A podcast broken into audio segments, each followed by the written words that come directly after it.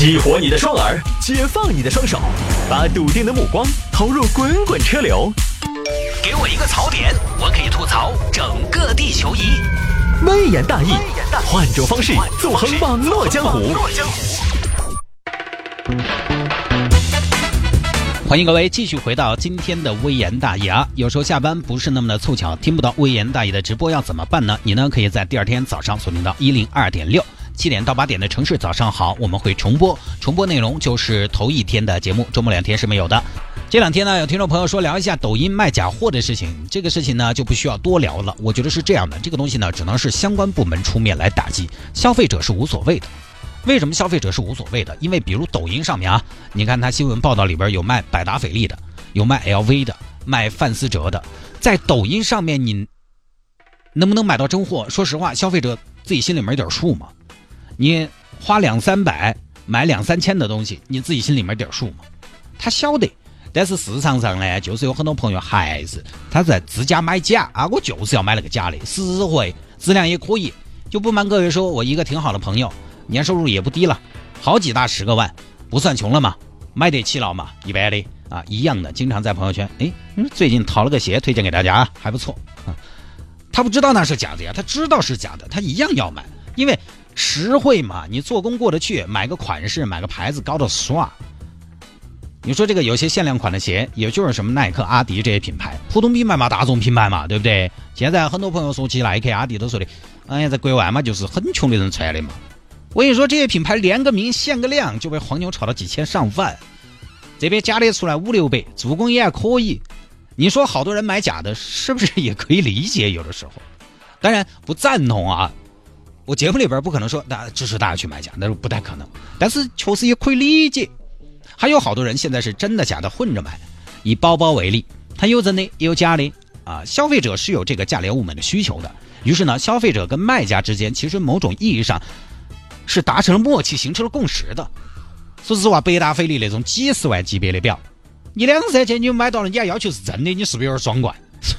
所以呢，消费者是没有任何的动机说啊，抖音上面你卖假货，我要投诉你们。大部分在那个渠道上买的都知道，买得起真百达翡丽的人，哪个在抖音上买表嘛？你 我去专柜买，服务员毕恭毕敬，端茶倒水，啊不说点头哈腰嘛，无微不至嘛，是肯定的嘛。几十万的东西，对不对？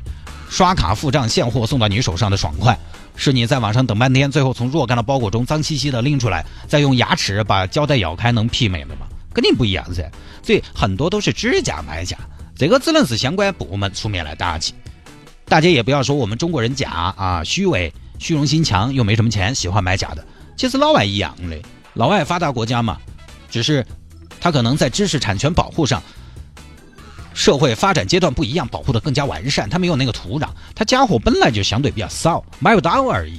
你给他丢一堆假货，价廉物美，他一样用的开心的很。这是人的问题，古今中外都一样，不分啊。当年英国的汽车节目那个 Top Gear 有一期中国专题，主持人跑到中国来，开开场就是在北京。主持人说：“我现在戴着假的雷朋墨镜，穿着假的阿玛尼夹克，背着假的路易威登包和你们讲话，包里放着假 iPad、假 iPhone，手上戴着假的欧米茄表。如果时间允许，背后还有一家假星巴克，可以点一杯假咖啡。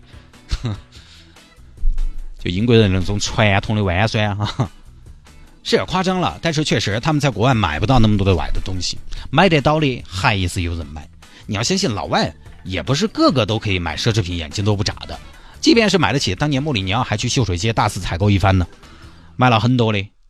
当然，他卖东西可能是为了体验啊，觉得这个是不是你们中国特色？我们不应该为此感到高兴和骄傲。但是当年英国的《金融时报》也说了，大部分假货需求其实来自欧美发达国家。所以啊，这个东西国内国外都一样，打击假冒，尤其是市面上那些真假价格相差悬殊的假冒商品，它主要还是监管层面的事情，消费者没有这个动机的。国内国外都一样啊！你不要觉得说国外大家都在闹得起，说我们中国假货多，国外老百姓其实鬼大爷关心这些，还不是利益相关方？一天生活水平上去了，在那儿声讨假货这个东西呢？我反正反正我个人啊，我是不太选择，因为我是这样的，也不是说我自己多么高端。我首先呢，第一我不买奢侈品，奢侈品我买不起；第二，即便买得起奢侈品，其实我之前节目头也说过，奢侈品不一定实用。奢侈品用料它金贵啊，那个面料就不适合像我这种屌丝，有点天天到处测那儿又蹭一下，只有不买奢侈品，我买点普通的阿迪耐克的就对了。这个说实话，工作十多年了，穿点阿迪耐克也不算太奢华嘛。所以呢，我觉得好像也没得好大个必要买假的。我即便有时候买了假的了，我觉得那我也是花真的的价钱买到了假货，我以为它是真的。不多说了啊，来我们来看这个吧。小偷偷走五百五十万法拉利耍帅，刮花后还想再偷一辆，哼，你这个消费水平也太高了！一次性的法拉利啊，刮花了就再换一个，你好歹找个地方补个漆嘛。来看嘛，这个事情发生在武汉，武汉有个小吴，小吴今年只有二十三岁，一直也没有什么固定工作，就是打零工，平时呢和父母住在一起。哎呀，打零工的日子呢很枯燥，很乏味啊。电视里面那么多霸气总裁，那么多的高富帅，他们的生活好有感觉，羡慕啊！有一次呢，小吴路过当地一家法拉利的 4S 店，我不知道法拉利是不是叫 4S 店哈，也不了解。我觉得法拉利这种档次不应该叫 4S 店吧，八 S 我觉得都不能准确的凸显它的高贵。路过法拉利专卖店吧，啊，专卖店好像听起来也很 local。路过法拉利武汉旗舰中心，哎，这样就比较洋气了啊，在外面瞧了一下。哇塞，这个车子，哇，这个车的漆水呀，哇，这个线条好性感，哇，好喜欢，好喜欢。此车只因天上有人间难得几回开，太安逸了。于是呢，心中有了个小目标，我的目标就是，哼哼，拥有一辆这个法拉利。回去查一下多少钱？呃，法拉利，法拉利，法拉利，好像是这个啊，个十百千万。哦哟，这个东西有点烫哦，五百万哦，抢人嗦。按我现在的月收入，每个月四千，一年五万，不吃不喝，那么算一下呢，一百年之后应该就可以买了。但不对呀，应该是买不成了，因为一百年以后这个车应该已经退市了吧？哎，可惜啊！当然，我的人生估计到时候也谢幕了。怎么办呢？自己真的也很想拥有，不如偷吧。于是呢，小吴也是个行动力很强的人，说到就做到，出门偷车。第二天凌晨，月黑风高，小吴坐了个滴滴直奔 4S 店。我是拼车呢，还是坐专车？算了，坐个专车，坐个优享，好不好？接法拉利回家，你开个玩笑，规格不能太低了。喊了个滴滴去了。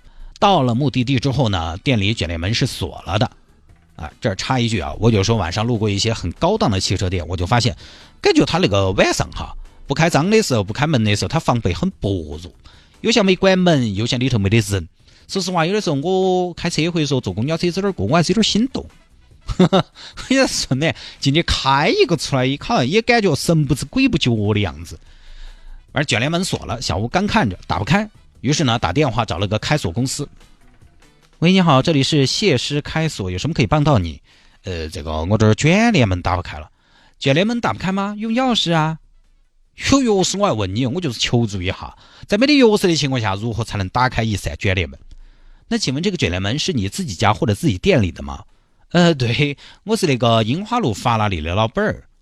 好的，那么卷帘门打不开的话呢，先生又没有钥匙，你可以使用这一招，就是拿着卷帘门啊，黑起是摇，摇啊！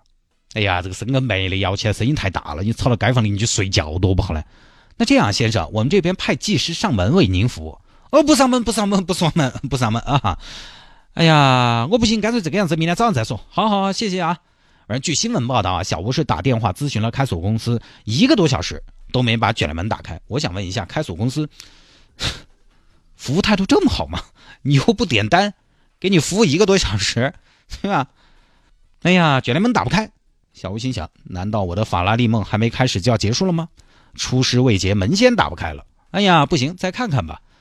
看到一扇玻璃门，用铁链拴到的，铁链锁的，你晓得。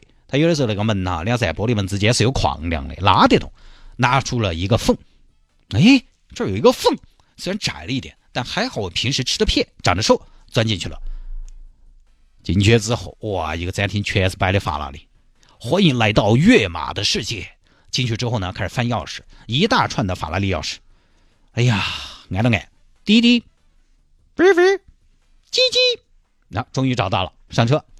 哎呀，上车了，坐到法拉利里面了。哎呀，我光想一下我都觉得好开心啊！哎，有一天如果我有机会坐到法拉利里头，我肯定要发张自拍啊，发朋友圈，九个朋友圈全部发，微博也要发，一个都不能错过，公众号还要发一遍。好，上车，哎呀，坐在那儿感觉特别好啊，因为跑车嘛，底盘特别低，一坐上去就躺在上面，感觉很有战斗的气息啊。是时候展示一下真正的技术了。结果呢，有点真不来，没开过呀，没开过这种高级车怎么启动啊？没开过你又怎么来？咦，钥匙洞洞在哪儿？狗的钥匙都不晓得往哪儿躲的哇？哎呀，看一下啊，观察一下，耐心一点。方向盘上这个红色的朵朵是个啥子的？按一下。也没反应，哎，这个车是怎么发燃的呢？再发不燃，老子要发飙喽！不行不行，冷静一点，遇事不慌张，马上就开张，好吗？哎，电视里面不是说有豪车是声控系统吗？我来告一下呢。启动，嗯，没得反应，换个词，嗯，发射，嘿，还是没得反应，换个英文啊，但是进口车应该用英文，engine start，嘿。嘿，这个车子才怪哟，那么还不答应呢？还不听是不是啊？是不是要给你磕到身上你才安逸？不是，继续整，一直整了半个小时才发燃。这我查了一下啊，法拉利如何启动？要先踩刹车，大家记得嘛？大家以后反正偷法拉利就反正你反正就学了起啊。先踩刹车，然后方向盘上面有一个类似一键启动的按钮，再同时按就是传统汽车的挡杆那个位置有一个 Auto 键，再拨一下换挡拨片，才正儿八经启动了。这其实为啥子我一直就没有买法拉利嘛？我买的法拉利红的比亚迪嘛，就是因为法拉利麻烦，你看它起个步，对不对？我的车子钥匙躲进去，一揪就可以走。那如果真的启动这么繁琐，那我觉得小吴还是很能干。发现他把它打燃了，动手能力算是很强了。启动了，呜，准备走吧。开到大门口啊，开到大门口呢，大门道闸又是关上的。哎呀，追梦的道路上阻力真是太多了。又下车找门钥匙，翻箱倒柜找到，把门开开，走喽。嗯，开着车扬长而去。哎呦，这个敞篷的，哎呀，好舒服。哎呀，风好大呀，脸都给我吹肿了。啊，夜色当中那一抹法拉利红，多么的打眼，多么的拉轰。来一脚地板油，呜，拉个五千转。哇，这个声音好爆炸，滋，好高亢啊！不行不行不行，这么刺激的声音，我要去炸个隧道。开了车到处耍，整了一晚上。白天回去睡了一会儿，又开车出去了。一般人偷了车，其实马上就隐蔽起来，然后转手卖了。小吴没有，好不容易找到一台配得上我的车，怎么能卖了呢？不卖，这种心头爱留着自己开。大白天开到又上路了，啊，专门开到人多的地方哦，妹子比较多的地方炫耀。如果以成都举例的话，就肯定开到太古里啊、大慈寺那边，专门往人多车多堵车的地方过。哎呀，哎呀，这个地方咋好堵哦！你想，那个又是个敞篷法拉利，大家肯定都缺嘛。哎呦，哥哥，你要啥车车哦？你上车，上车，哥就告诉你。哎呀，哥哥，你好坏，你好坏哦！哇，快看快看，法拉利敞篷的。哎呦，这肯定是个富二代。答对了，美女，我就是富二代，富二代就是我。不过我可不是一个不学无术的富二代，这台车是我靠着自己灵巧的双手挣来的。哎，小伙子。你那个车子，你这个美女收割机管好多钱一个？大爷，告诉你又怎么样？你又买不起？哎，你个短命娃娃，对老年人点礼貌都没得。我跟你说，我每天坐的车比你还贵。你让我坐的啥子？我坐的地铁，比这个车贵噻。大爷，你真的好无聊啊，那么幼稚。我无聊，小伙子，你真的不要得意忘形。我跟你说，你这车子啥子标志还没撕，窗子上还贴了“工信不友好”的，六点八的嘛，是不是你的哦？不管，开车扬长而去。喜欢这种感觉，喜欢所有人的目光都瞩目在我一个人身上。好，但是因为小吴呢技术还是不过关，本来就是新手，他平时也没咋接触车，而且新手就开法拉利，那么澎湃的动力对新手来说未必好开，所以呢出了个事故，把车子刮花了。哎呀，你是不是瞎？我这个法拉利啊！哎呀，帅哥帅哥，不好意思没看到，你这车子，哦哟，你这车子我哪赔得起哦？哎，不过还好我买了保险的，不晓得五十万够不够？这个样子嘛，我们报警来定责嘛。哎，这这个不用，算了吧，你也不是故意的。这样我们都算了啊，我不报警了，我这儿还要去参加一个晚宴啊，以后注意到点儿啊，也不敢问人家要赔偿。刮花了，哎呀，心头也痛。这么完美的一辆车呀，法拉利啊，这个漆掉了一块，真的是美。因为越是完美的东西，你越不能接受它有的时候出一点瑕疵，你真的是心子爸爸都要痛。哎呀，小法呀，我的小法，哪个喊你转回大声呐？这个太冷了，这个坑。那个黄师傅怎么办？再好的车破了相就很奇怪，不能愉快的出去找感觉了，怎么办？这样我去换一辆吧。没错，小吴想好了，他在 4S 店去再换一辆车。于是当天晚上，他把这辆限量版的橙色的法拉利又开回去了，开到 4S 店准备换一台。结果呢，就被现场蹲守的民警一举抓获，人赃俱获。嗯，警官抓子哦，抓子啊！这个车是你的是吧？不是啊，那就是你偷的噻。也不能说偷吧，警官，我现在不是开回来了吗？哎，说起你为啥子又开回来了？慈眉老师，我因为这个车刮了，我觉得不安逸，我说回来换一辆。哇，你脑壳是不是进水了？你要回来换一辆？自由市场吗？七天之内无条件退货呀？我们是吃干饭的吗？你偷什么不好？偷法拉利？你偷了你养得起吗？你这儿被抓了啊！这个事情呢，其实也有几天了，我一直没聊，因为最近呢没得啥子好多新鲜的新闻，纪律要求也比较严格，所以呢很多新闻我觉得也不太好在节目里边跟大家呈现。有接回来跟大家掰一下的，当个趣闻听了就完了。这个呢，说实话，你偷车偷法拉利这个东西，我不太理解啊。这个东西，这个东西太打眼了吧？你说你偷个雅阁啊之类的，可能一时半会儿不好找到你。法拉利你跑得掉吗？走到哪儿都有一万个人把你看到在，不晓得咋想的。我要是有法拉利，我车都不锁，我等你偷。你偷了，你敢开不？真的，我借你十个胆。不信收音机前的听众朋友。觉得我不敢的，你谁给我买个法拉利让我试一试？我绝对车都不得锁。车子过于稀少，稀少到它本身就有防盗的特点，相当于有个防伪标志、防盗标志。所以不知道小吴怎么想的啊？你难道真的不知道自己肯定会被抓吗？而且你头天偷了车，第二天，然后你又转去换车，你当真是以为 4S 店了掉了几百万的东西，所有员工第二天还能按时下班吗？因为你肯定全部留下来反省检讨，重新梳理安保流程。你这个时候还去不是自投罗网吗？怎么想呢？我就很想晓得小吴是不是他已经做好了付出坐牢的代价来换取那么一时的所谓的拉风的快感。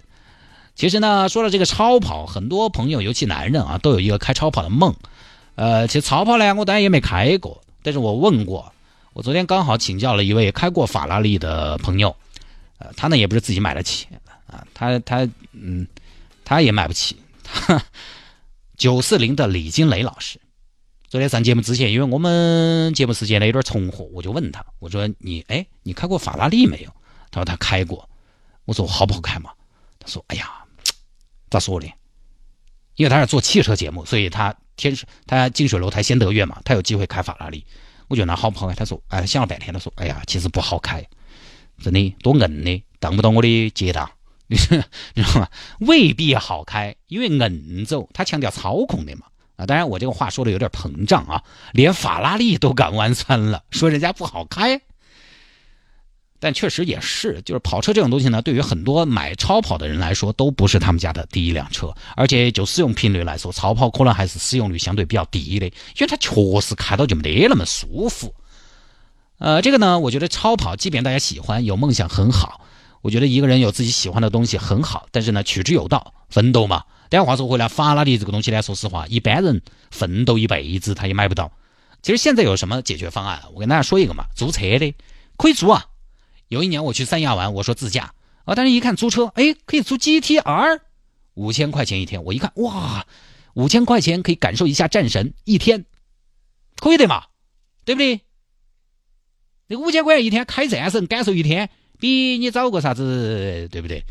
那些嘛 要巴适些嘛。然后我一看，哎，五千块钱一天，哎，我就走了。我最后租了个斯柯达野地，价格还是摆二的，还可以租四五八，法拉利四五八老款的啊，八千块钱一天，兰博基尼啥的都有。是五千块钱、八千块钱都不便宜。但是跑车这种东西，超跑本来对很多人来说就是体验一下的。我觉得有些朋友如果十分喜欢跑车，条件允许。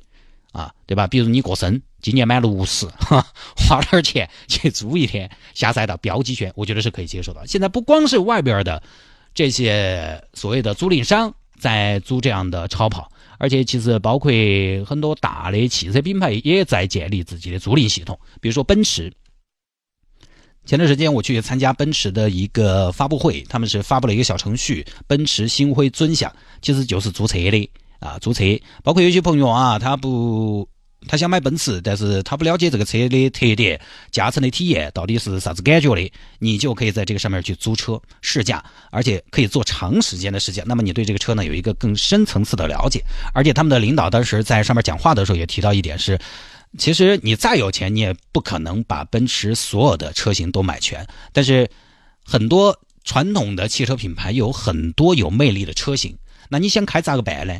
你就可以去租。像奔驰他们官方提供的那个高性能的跑车，AMG GT，也是两百多万的车，租一天好像五千多六千吧。那这种你租一天，我觉得感受一下也不是不可以。那下了节目找我有什么事情呢？魏延大有什么小新闻的素材可以向我推荐，也欢迎您在微信上面直接来搜索谢探的私人微信号，拼音的谢探，然后是数字的零八幺七，拼音的谢探，然后是数字的零八幺七，加为好友来跟我留言就 OK 了。